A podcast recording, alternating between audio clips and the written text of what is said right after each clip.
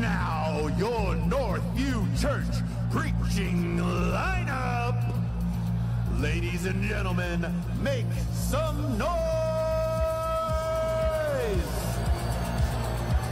At six foot four, out of Lincoln Junior High and Central High School, with 93% church voting approval, he's coming to get you, the Mamba of Minneapolis, your senior pastor-elect, C.J. Johnson!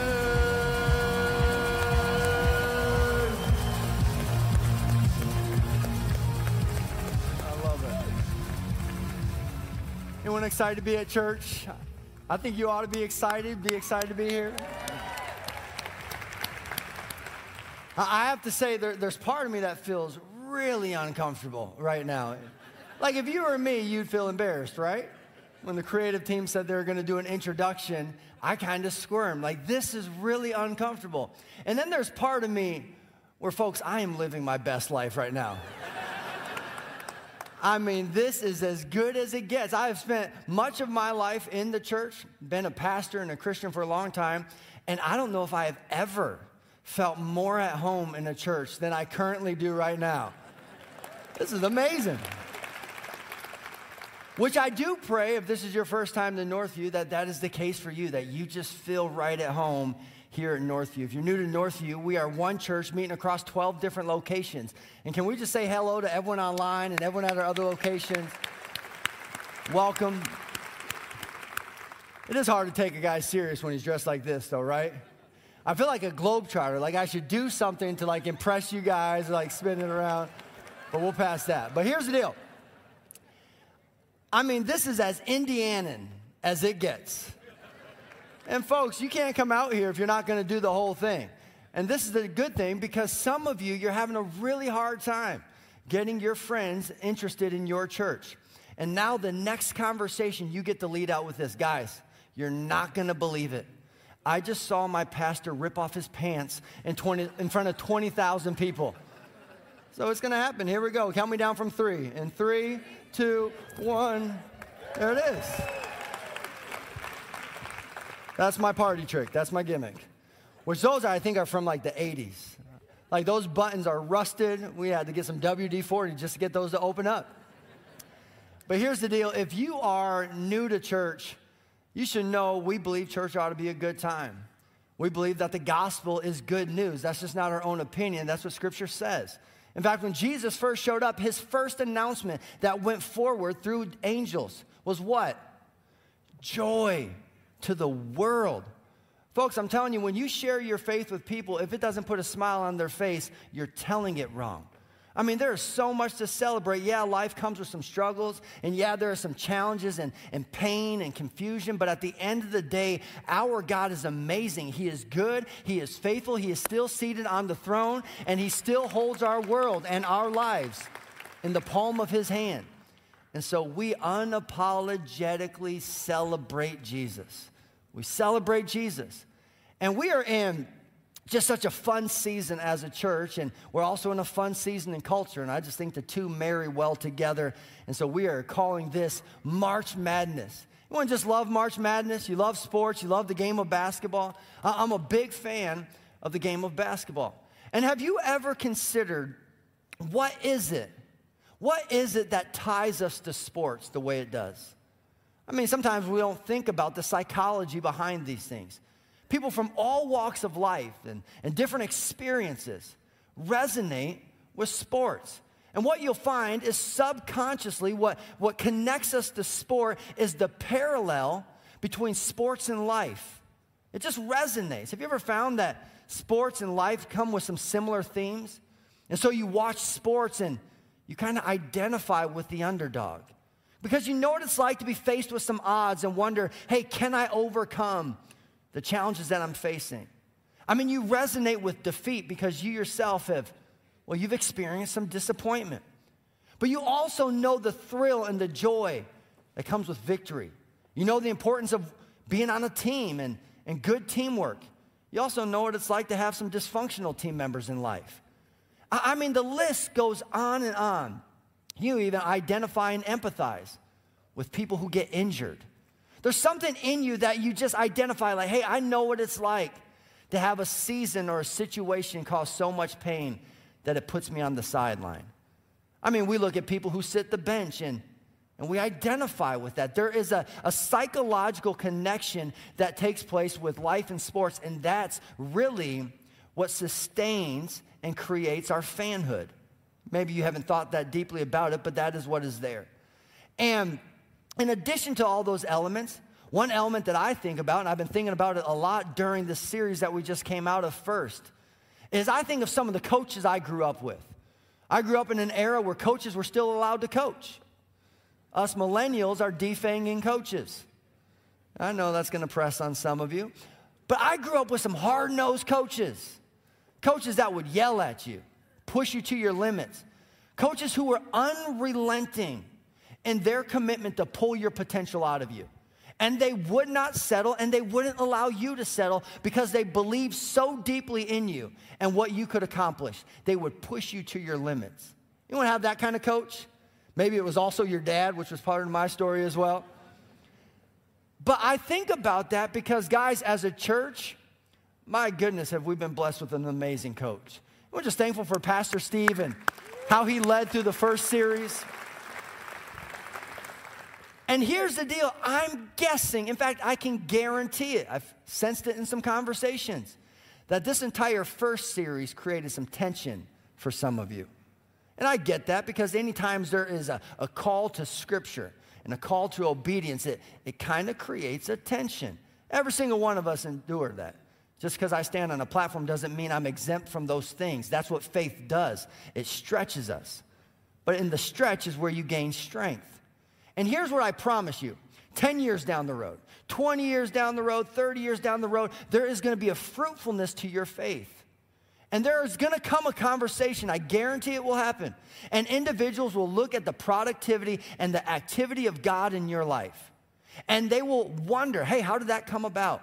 And here's what you're to say you're to say, I was blessed to have a pastor who didn't dilute the word of God and who was committed to preaching truth and calling the best out of me. And I'm so thankful for a hard nosed coach who would not let me settle. Can we celebrate our pastor? I, I, just love it. I love the connection between sports and life. And I think we can draw so many parallels. And in this season, I believe God is calling each and every one of us to escalate and to elevate our faith. No matter who you are, whether you're not a Christian and maybe it's a call to take that first step in your faith, or maybe you've been a Christian for three minutes, three years, or 30 years, every single one of us can continue growing in our trust and our confidence in who our God is. What would happen if you elevated your faith? Tragically, sometimes we think of faith in seasons rather than a lifestyle. You ever bumped into someone who thinks that way? It's like the people who go hard for three months just to get in shape for the wedding and then relapse on the honeymoon because they turned it into a season. And some of you, you do the same thing in your faith. Hey, in this season, I'm gonna sell out to my faith. But because you don't develop the personal habits and disciplines and hone in on the faculties that God has given you, you don't develop a lifestyle of sustaining faith that leads to fruitfulness and impact and fulfillment. And I'm telling you, some of you, you are toeing the line in forfeiting the life Jesus died to give you. And what would happen if you elevated your faith? I love talking about faith. In the scripture, we come across a book by the title Hebrews, and it speaks extensively about faith. Now, you should know the Bible is not a book, that's a bad understanding of the Bible. The Bible is the library of 66 books. It's fascinating and it spans a pretty lengthy portion of time in human history. And in it, you find the book of Hebrews. Now, here's some context to the book of Hebrews, which this is going to feel like the pregame, you know, commentary. Real sports aficionados, they always tune in to watch the pregame show, right? It's when a bunch of washed up old athletes talk about stuff that the average person doesn't care about. And what I'm going to talk about next, maybe a portion of you are like, just get to the point. Where are we going? But there's some of you, you care deeply about your faith and you want to grow as a student of God's Word. What I'm going to share next, it'll serve you well, but it is educational. You see, this is the book of Hebrews, and something that we all have to understand is nobody knows who the author is. Now, there's speculation and there's some theories and there's some good ones. Some people think it's the Apostle Paul, some believe it was Barnabas, some will say it was Apollos. But we all have to accept with humility, none of us fully knows who is the author of this book. What we do know about the author is this individual knew the apostles. You can tell throughout the entire book, they spent extensive time around the apostles, those who knew Jesus, did life in ministry, and witnessed the resurrection of Jesus. So he was familiar, or she was familiar, with their experience. In addition to that, this individual was a familiar with, you know, the teachings of the apostles. So that's what we know about the author. That said, we don't know the author.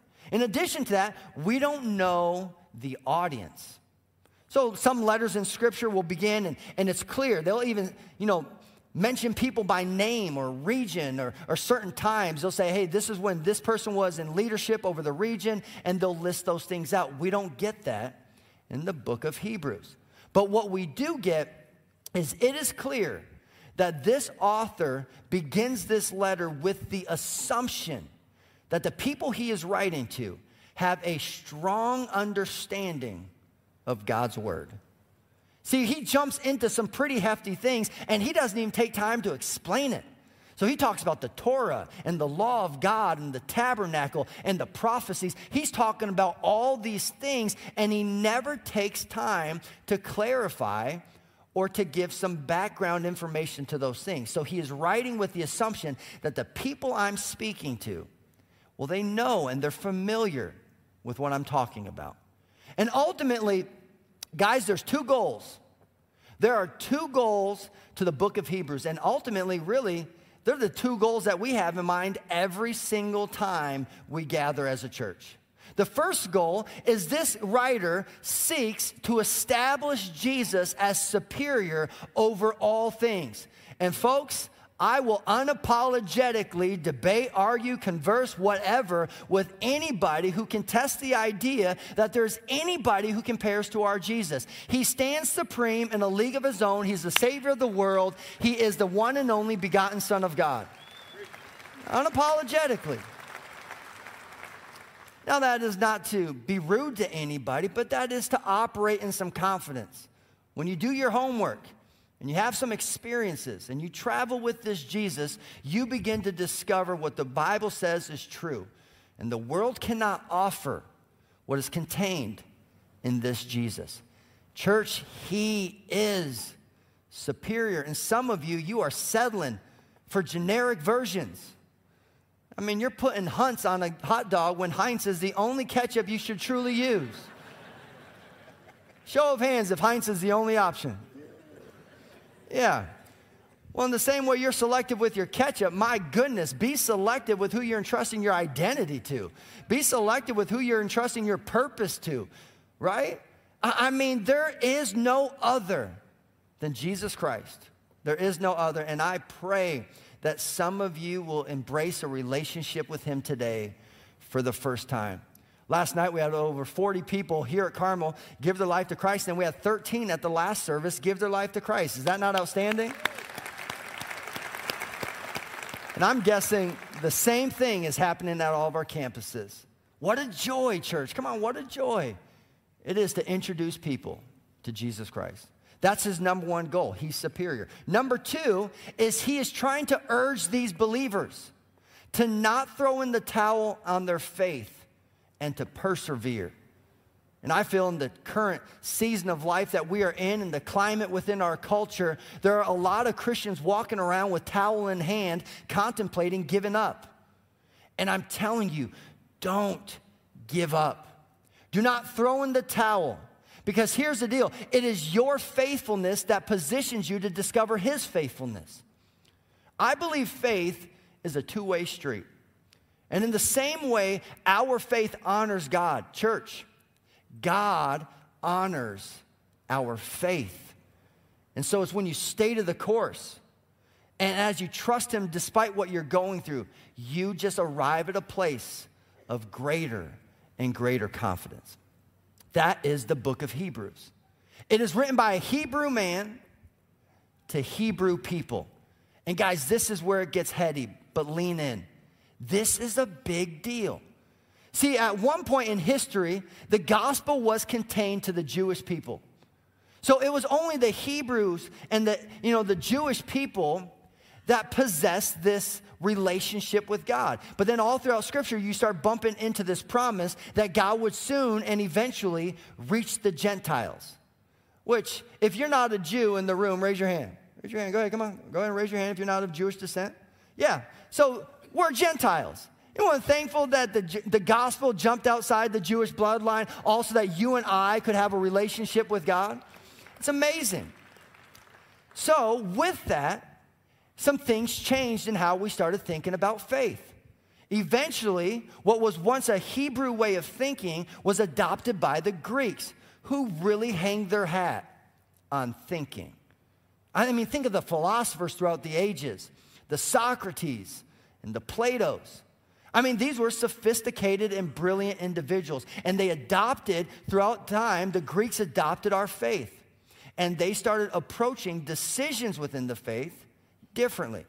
Now, it's not to say that you can only have one way or the other, but it is to say faith aligns with a Hebrew way of thinking more than it does a Greek way of thinking. Let me create a distinction for you. A Greek way of thinking is the Greeks, they would think their way into acting. They would think their way into acting. So they'd sit around, they contemplate, they discern, and they discuss. And then when they had some confidence in their opinion, then they would act. You tracking with me? But the Hebrews, instead of thinking their way into acting, church, they would act their way into thinking. That's faith. You see, this is what is limiting and holding some of you back in your faith. You are expecting evidence on the front side of obedience. And that's not faith. You're expecting evidence on the front side of obedience. And that would be a Greek way of thinking. But at its root, our faith emerged from a Hebrew way of thinking where we act our way into thinking. Where we take one step of faith, trusting in the character of our God and the promises of our God, and we lean in in faith. And it is through our acts of obedience that we discover greater and greater evidence. That's faith. So some of you, you're, you're bumping into a prompting from God. You're reading scripture and it is calling you to something, and you have some doubts, some questions. Maybe God has put something before you in His Word, and you're staring at it and you're thinking the question, now, why is He wanting me to do that? And why in the world would I ever say yes to that kind of command? And guys, here is a simple, practical step. Write it down. Here it is. To understand why, submit and apply. It's, it's pretty simple. To understand why, submit and apply. I mean, the evidence you are looking for in your faith is on the other side of obedience. And I think one thing that trips people up is they don't know that the path to confidence, this is a hefty thought, listen to me. The path to confidence almost always leads through confusion. The path to confidence it almost always leads through confusion. There will come a point where you have to trust God. Okay, Lord, I'm taking you at your word. I know you never lie. And so I'm going to take this step. And that is faith. In Hebrews is extensive when it comes to addressing faith. It comes to chapter 11 and it lays out what is known as the Hall of Faith, similar to the Hall of Fame. Hey, here are some of the great heroes in our legacy, in our family. And it lists them off, and every single one of them, it condenses their story and it starts their summary with this two worded statement By faith, Abraham did this. And by faith, Moses did this. And by faith, you and I are called to similar things. So it starts out in Hebrews chapter 11 and says, Now faith is confidence in what we hope for and assurance about what we do not see. Another way of saying it is I believe faith is patience, and this is what they were commended for. Faith is patience with mystery. It's confidence in what they hope for, despite what they do not see. It is patience with mystery. It's saying, hey, I am going to trust and be faithful, knowing that He's always going to remain faithful. And I can be patient, knowing that I don't have all the answers. I mean, is it okay just to acknowledge that there's not a single one of us who has all the answers when it comes to our faith? I mean, come on, be careful we don't swell up in pride. Is there something in you that truly does believe that there's more to God than, than you've yet discovered? Is there more to God than you've yet to experience? And my question is if there's more to God to experience, church, why not go after it? Come on, if there's more to God than we've yet to taste and see, why not go after it? I always say when I read the Bible, if it's on the menu, I'm gonna order it. If it's on the menu, I'm gonna order it. See, faith is trusting in advance what will only make sense in reverse. And this is what the ancients were commended for. And I mean, he goes down the list of all these individuals who just acted out their faith. And guys, know this there's a big difference between professing faith and possessing faith. Those are two very different things. Professing faith and possessing faith are two very different things. Makes me think of the stage of life my kids are in. Every single one of them each week is assigned a spelling list. Any exhausted parents going through spelling list at home? We are in the season of a lot of spelling lists. And our kids are currently going to a Christian school. This is our first go at a Christian school, and so far it's going really well. But what's funny is even the spelling list are religious. I mean, these are some godly words. I was looking at my daughter's spelling list the other day and I thought to myself, this kid's gonna outpace me spiritually if I'm not careful. I'm still competitive. I got to be on my game. She had words like atonement, justification, righteousness as spelling words. So I tell my daughter, hey, well, use it in a sentence. And she said, Dad, that's not the test. I said, in this house, it is.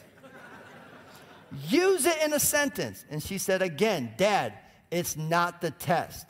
I just need to be able to spell it out. And I said, well, babe, I want you to be able to live it out. And here's the deal as a pastor, and I'm going to say this gently because I bump into Christians all the time who, my goodness, do they know the Bible? And they can quote scriptures till they're blue in the face. And they can explain what everything means, and they know a ton when it comes to spelling out God's word. But my goodness, why doesn't it show up at work with you on a Monday? I mean, you can spell it out, but can you live it out? There is a difference. And I know I'm pastoring some of you strongly. But guys, I'm not here to be your buddy. Right? Like my role in your life is to pastor you and to honor God's word to the best of my ability and to declare his goodness over your life. That's my role in your life. And there's a big difference. Big difference. Yeah, slow clap from the top. I appreciate it. It's like, all right, are we going to do this thing? Should we affirm what he just said? I get it. I sometimes it's a firm challenge. But here's the deal there's a radical difference. And I'm telling you, the result it speaks for itself between people who just profess faith and people who truly possess faith. Like that one believes without a doubt in their mind that God is good and He is for them and He is with them. Look at how they operate in their faith gets to the end of this list of heroes, and it speaks of some anonymous individuals. And it says this about them some faced jeers and flogging and even chains and imprisonment. They were put to death by stoning. They were sawed in two. They were killed by the sword, and they went about in sheepskins and goatskins, destitute, persecuted, and mistreated. And watch this final statement the world was not worthy of them. I mean, listen, there's a big difference between believing in a truth and bleeding for a truth. That's radical faith. And I'm not going to even try to be an imposter up here and act as if I'm close to that. I think sometimes what becomes faulty thinking for us as followers of Christ is we draw too close of parallels between our experiences and some of the heroes of the faith. You ever bumped into someone having a rough day and she was like, just a modern day Job? I'm like, sweetheart, you just sprained your ankle. You are nothing like Job. There's a pretty big difference. And here's the deal when I stare at this, just in all truthfulness, and I don't know if this lets some of you down, I just, I'm nowhere near this. I think when you go to the pages of Scripture, there is this call and there is this prompting that grants us the awareness wait a second, I think I can bump up my faith. No matter who you are, where you are, no matter how long you've been following Christ, I think you can bump up your faith. And I think in this season, if we do so, God might do remarkable things that we don't even know to pray for. But again, it comes down to some faulty thinking.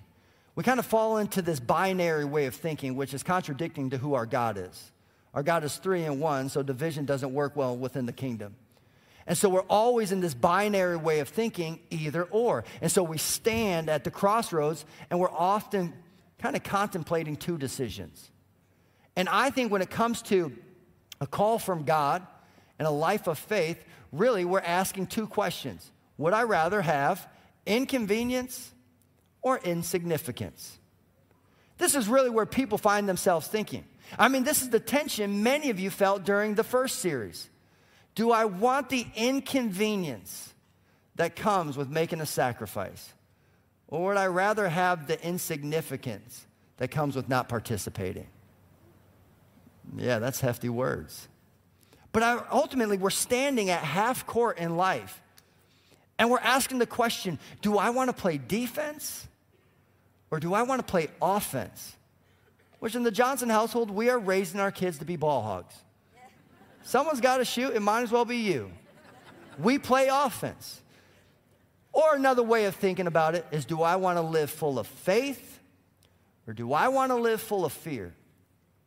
And know this I believe what the Bible says to be true that faith can move a mountain, but I also believe fear can create one. In addition to that, I do believe that faith can move a mountain, but don't be surprised when God hands you a shovel. That at times He's gonna call you to participate in His own redemptive work in your life. And at some point, He wants some skin in the game. And so we kind of contemplate insignificance or inconvenience. And really, what we're giving ourselves over to is either faith or fear. Which know this faith and fear, they occupy the same space. And these two are terrible roommates. You ever had a bad roommate? Back in the day when you were in college, you called mom and dad, like, homegirl has got to go. She's nasty. Gotta, need to get a new roommate. Faith and fear, they occupy the same space. They're terrible roommates, and as one increases, the other decreases. And here's what I know about fearful people fearful people are wasteful people, they tiptoe through life. They give themselves over to unnecessary doubt. They hesitate and they waffle when it comes to the opportunities and stewarding well what God has entrusted them with, whether that's time, whether that's talent, or whether that's treasure. They miss opportunities. Fearful people are wasteful people. But on the flip side, faithful people are impactful people. They get down the road and they realize, hey, the moment I said yes to Christ and I started following him and taking him at his word, well, what happened in my life is pretty astonishing. Before I knew it, I became an agent of change. I became a partner of the kingdom of God. Suddenly, I was a vehicle of hope and a conduit of grace, and I started making a difference in the world that I'm living in. You start to have an impact. And I mean, don't you want to live in a way that makes a difference? And know this, church, if we're going to make a difference, we have to become different. If you and I are going to make a difference, there's some things in our life that are probably going to have to look different. And it's going to take more faith and less fear. You know, there's a progression of this thought that it extrapolates over our, our, lives. That fearful people become wasteful people, and wasteful people become regretful people. Guys, this is not a threat, this is a warning. That some of you, if you're not careful, you're gonna get down the road. And my heart goes out to you because you're gonna be filled with regret. Why did I forfeit the life Jesus died to give me? Why didn't I make the most of what He entrusted me with? Why did I hesitate? Why did I doubt? Why did I waffle? Why did I forfeit? Fearful people become wasteful people who become regretful people. But faithful people become impactful people who become grateful people. That you get down the road and the overarching theme of your life is gratitude. You're just astonished. You ever been amazed by what God is doing in your life? I, I mean, God seeks to just do remarkable things in and through our lives in ways that none of us could take credit for. And you just get down the road and you're humbled and you're thankful, like, wow, God, you're so good. And in those moments, know this the best way to thank God is to trust God. It's just another moment to accelerate your faith. The best way to trust God is to, you know, the best way to thank God is to trust God. And so it is unpacking these heroes of the faith. And then watch what it says in Hebrews chapter 12. He then tells us this. He says, Therefore, since we are surrounded by such a great cloud of witnesses, let us, let's pause there for a second. In light of this, what do you see Christians in our culture currently doing? If you were to go ask your non Christians, friends, hey, when you think of Christians, what do you think of? What would they put? Hey, in light of this, this is what Christians are doing. And here's the deal we, as followers of Christ, we have a major branding problem. It's sad.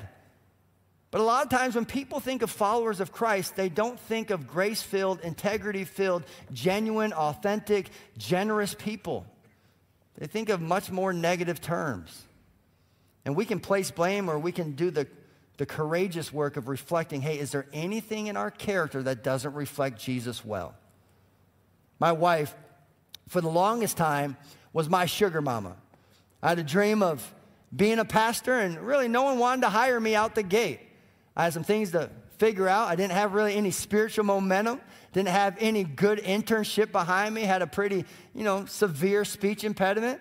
And so I just started volunteering at a church, which I believe and I'm convinced it's one of the best things you can do with your life. Before anyone ever offered me a job, I found so much thrill, so much joy, so much fulfillment in just doing life alongside other believers. I loved serving the local church. I ended up getting a job at a overnight can factory, also that I could be a volunteer youth pastor, which meant back in the day I ate a lot of Taco Bell and played some laser tag. Our youth pastors here are much more sophisticated. But that's what I did. And my wife, well, she paid the bills. God really blessed her career and it took off, and she was wildly successful in the corporate space and had a great run as an HR manager for a large company. At one point, was about over 3,000 employees, and that was her gig. And it was a sweet gig for all of us.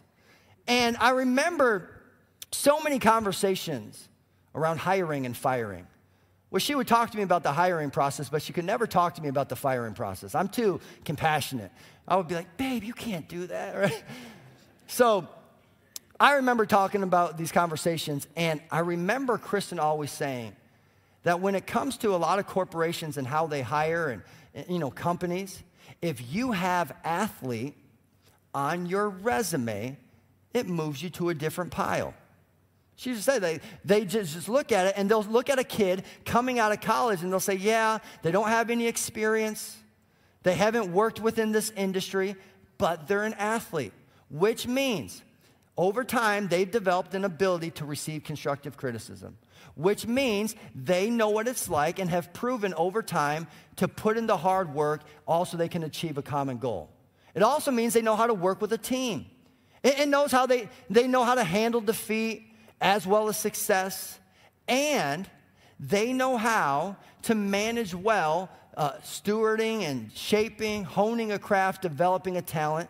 So when they look at an athlete, they say, hey, they don't have any experience in this industry but they're an athlete, and that's a plus on their resume. I was thinking about that, and I thought, man, what would happen if we started putting Christian on our resume. And come on, this is sad to admit, but most of us would acknowledge if you put Christian on your resume in our current climate, we don't carry the credibility we should. And instead of it being a positive that moves you into the right pile, it might get you dismissed. Now, some of that's fair, some of it's accurate, some of it's not. But I do think we have a branding problem. And my question for you is what in your life doesn't look like Jesus? And what would happen as a community of faith if we started elevating our commitment to live like Jesus? Also, that at some point down the road, if you call yourself a Christian, that comes with some dignity, and that comes with some respect, and that comes with some credibility. That within our community, there should be a train of thought where people start to say, hey, I don't believe what they believe, but my goodness, I wouldn't mind hiring one of them. I, don't believe what they believe, but I wouldn't mind working for one of them. I may not be a Christian, but I sure wouldn't mind my daughter marrying one of them because they're some of the greatest, most character filled, humble, compassionate, genuine, integrity, generous people you'll ever meet. I mean, let's get our branding issues in order. And it all comes down to looking more and more like Jesus. So he says, Therefore, you're surrounded by such a great cloud of witnesses. Let us, and this is what he tells us to do, throw off everything that hinders and the sin that so easily entangles. And let us run with perseverance the race marked out for us. Let us run. Not tiptoe, not hesitate. Let us run with boldness and gladness and sincerity within our heart, believing who our God is to be who He is. Let us run. But part of our running has to do with those two statements He makes. We have to throw off some things that hinder us and the sin that so easily entangles us. And guys, this is going to be pastoral, but here's what you have to understand your faith, well, it has to confront you before it can comfort you. Your faith, it has to confront you before it can comfort you. Grace is comforting, but discussing sin, that's confronting. And it is just saying, okay, God, where in my life do I need to lay some things down also that my character can look more and more like you? Which has me thinking of these tearaways. I'm a big origin story guy. And have you ever looked at these pants and thought, how did these come about? Like, who was the first one to think about this? And I, in my speculation, I believe it had to have been a coach. There was a game and it was coming down to the wire, and one of the star players needed a sub. And the coach looked down the bench and he said, Larry, get Tim.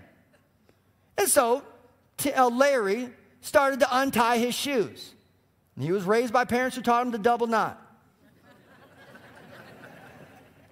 So he's untying his shoes and he takes his shoes off and he starts shimmying out of his sweatpants. And the coach thought, this is ridiculous. We have to figure out a quicker way to get these guys in the game. And we ended up with some tearaways. It had to have been that, right? We have to figure out a quicker way to get them in the game. And as a church, we have to figure out a quicker way to get some of you in the game. See, Jesus showed up and he marched his way to the cross and he took on the weight of sin for all of human history past, present, and future.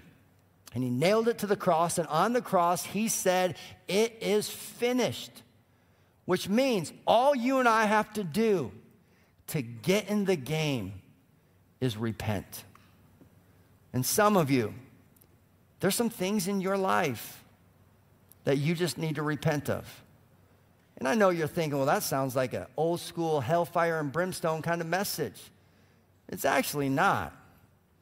Hell is a decent motivator, but heaven is a much greater motivator.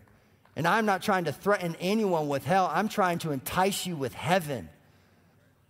I mean, for so long, that's what we've tried to do scare people into faith. No, you should understand the weight of glory. You should understand eternal perfection. You should understand the God who holds your eternity in the palm of his hand. You should understand the finished and redemptive work of the cross. You should understand how great this God is, and it is your repentance. Scripture says when we confess our sins and believe within our heart, we are saved. And some of you, you need to get in the game. And repentance is ripping away the things that entangle you. Some of you, you've been a Christian for 30 years, and you need to be reminded that repentance is not a one time thing, it's kind of a daily deal. And I think we are best when we live every single day at the foot of the cross. God, what in my life currently doesn't look like you? And that's what has me thinking about these bleachers, which I spend a lot of time on bleachers just like this. Anyone else?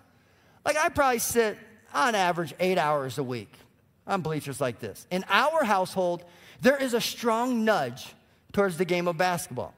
Chris and I both played college uh, basketball in college, but we also find it's really the only sport we can agree on. We've tried other sports and it was a train wreck. Kristen was an all American cross country runner. And so when we first got married, every Saturday she kept signing us up for these 5K runs, which was a bad experience. I understand running when there's a base or a touchdown I have to get to or a bucket I have to score. But when the goal of running is running, it just doesn't work. So we'd do all these 5Ks, which basically meant I would be in the back with a bunch of moms and strollers, and Kristen would be up front with a group from Kenya. And that was our Saturday. It's a bad experience. So there's a strong nudge to the game of basketball. And when you first get your kid plugged into playing, I mean, these games are pretty atrocious. No one really comes to these games. In fact, I think most parents, rock, paper, scissors, like, who's going to that one? I'm not trying to see that trash, right? It's a real thing. You have a couple parents and maybe some grandparents in the stands. But recently we were at a game, one of my kids was in the championship game. And they're in this game, and it was coming down to the wire, close game. I mean, it was exhilarating. And I look around, and suddenly the gym is packed. Suddenly, all these people started gathering around to watch this game.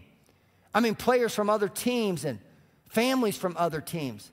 People were gathering around to watch a group of kids they didn't know, but it was their affinity for the game of basketball that gathered everybody around. And I thought to myself, my kids are starting to compete in games that really matter. And I think over the last couple years, some of you, when it comes to your faith, you've started competing in your faith in some battles that really matter. And I get the feeling some of you are completely unaware of the fact that as you've been doing so, the grandstand of heaven has been filling up. I mean, we are surrounded by such a great cloud of witnesses. Have you ever thought to yourself, who's in this crowd? Like scripture would tell us that Abraham and Sarah, I mean, the originators of so much within our faith are in this crowd. They were barren and elderly in age and unable to have kids, and God made them a promise.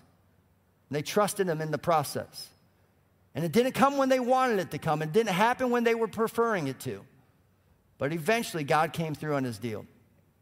It makes me think of the grandparents who show up to games.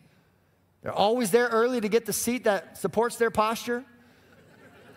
Or they come in with one of those really nice chairs, which I'm just too cheap to buy, but I envy every single weekend. It's like a La-Z-Boy. And they're so chill, right? It's like they know it, your kid's just a late bloomer. Just give it time. I think if you were sitting down with Abraham and Sarah, they'd say, hey, take a deep breath. The later it gets, the greater it gets. Just relax. You might be a late bloomer in your faith. In that crowd, you also have people like Moses. Moses reminds me of the guy in the stands who is just so hung up on all the rules. You ever sat next to him? It's like over and back, three seconds, travel. I'm like, bro, go be a ref. Just go be a referee. Like, get a whistle. just hung up on the rules. Some of you, you're not laughing because you're that dude. Moses was the lawgiver. God gave him the commands and the promises and the principles. And he came down with these rules, and he reminds me of that dad. In the crowd, you also have Mary, which I know you have witnessed some Marys at a game. Mary is that really cute and quiet mom, but she has that look in her eyes where you're thinking, she would cut someone if she had to. she looks gentle, but that one's tough. And she's leaned in because she's thinking, I love this game. I love the game of life. And I have an appreciation for faith, and she's in the bandstand.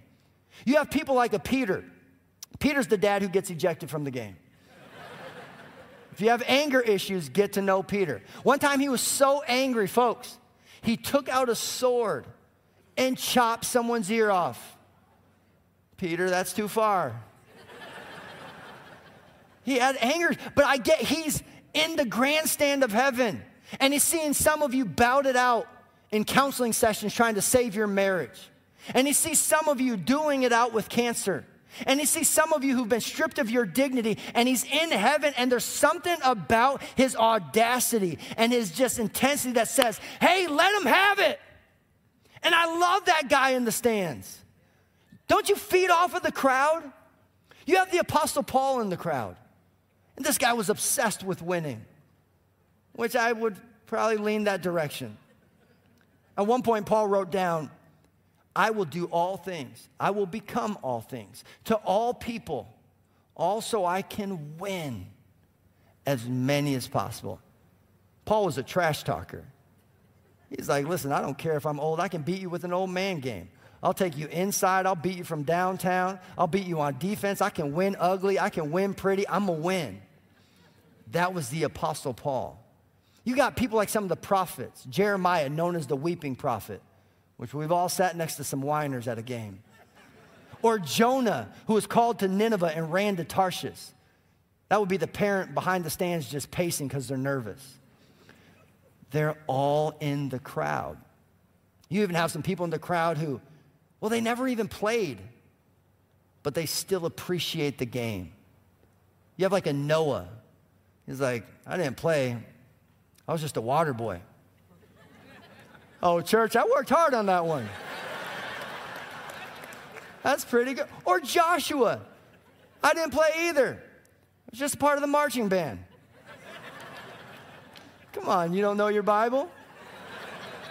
These are fascinating stories. This is our story. This is our grandstand. This is the cloud of witnesses. You have a Naomi in the stands. She's that lady who shows up and doesn't have a kid in the game. My goodness, but she cheers yours on. We are surrounded by such a great cloud of witnesses. And my fear, my concern for some of you is you're so attentive to the noise of culture that you haven't tuned your heart to the roar of heaven. I mean, heaven is losing its mind as you battle it out in your faith.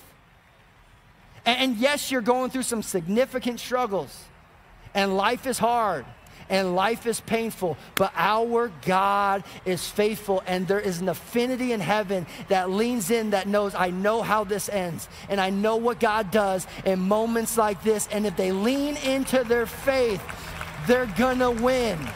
They are going to win.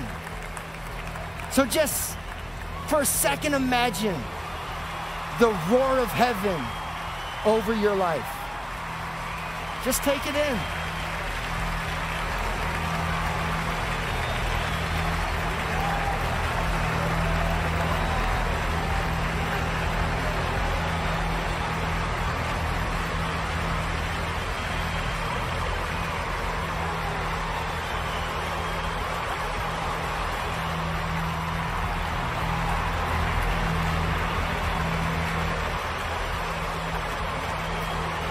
Guys, Jesus, Jesus died a vicious death. Also, we could experience a victorious life.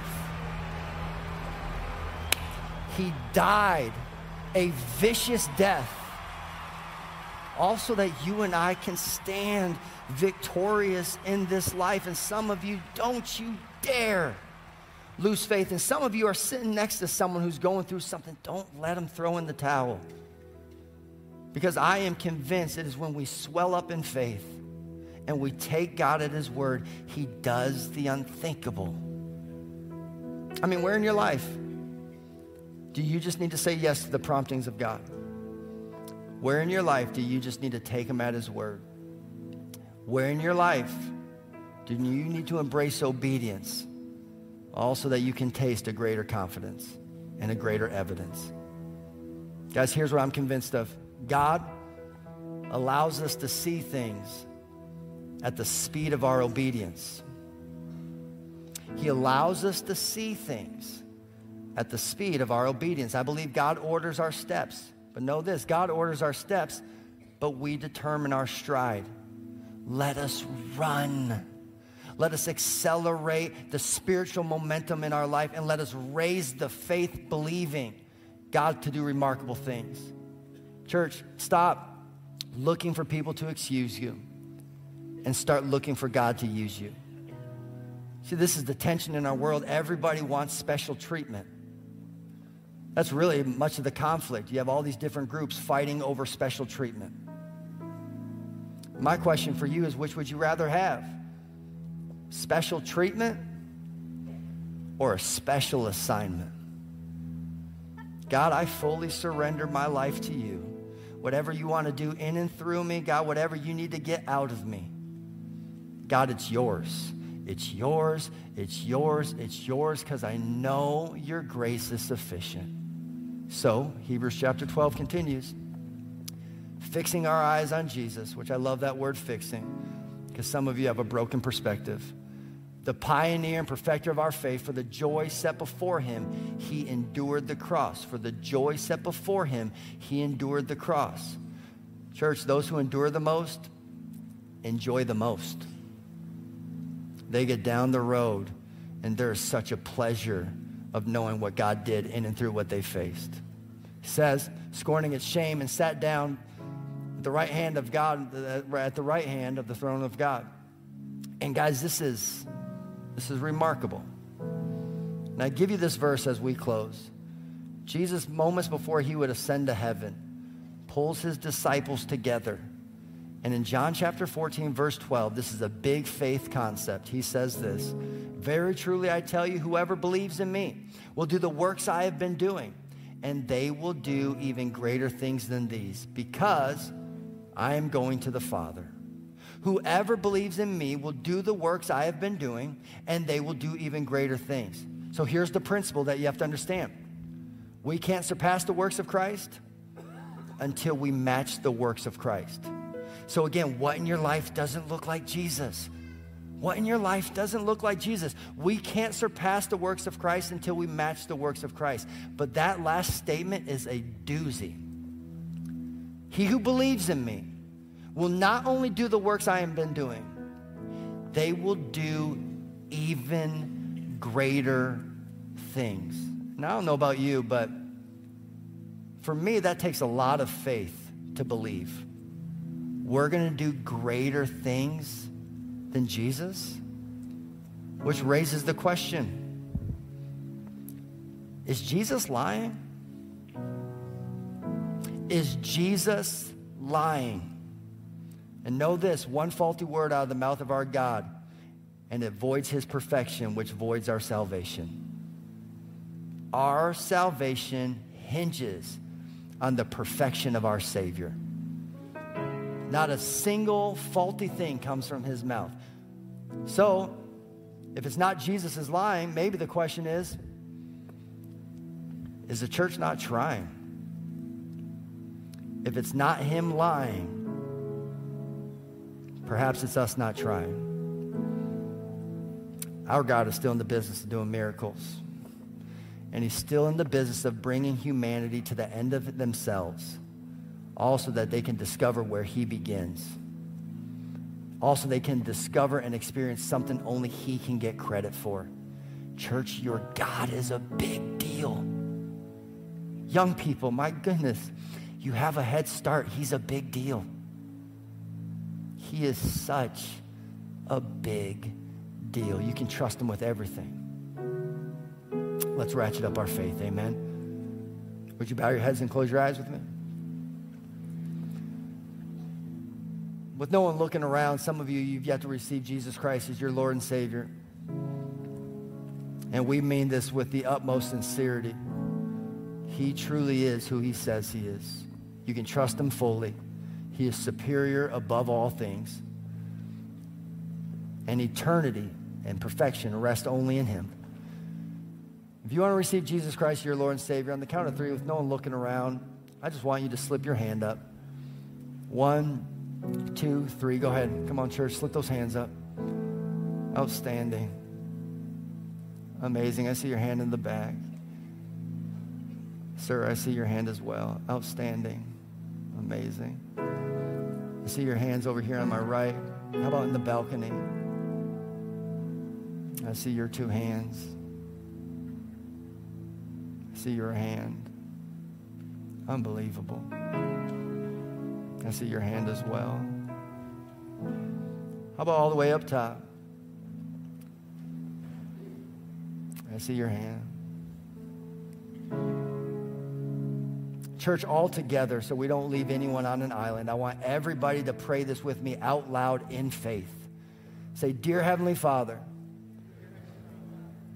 thank you for sending your Son to die on a cross for my sins. Today, I acknowledge you as Lord. I receive your grace, and I am choosing to live for you for the rest of my life. In Jesus' name we pray. Amen.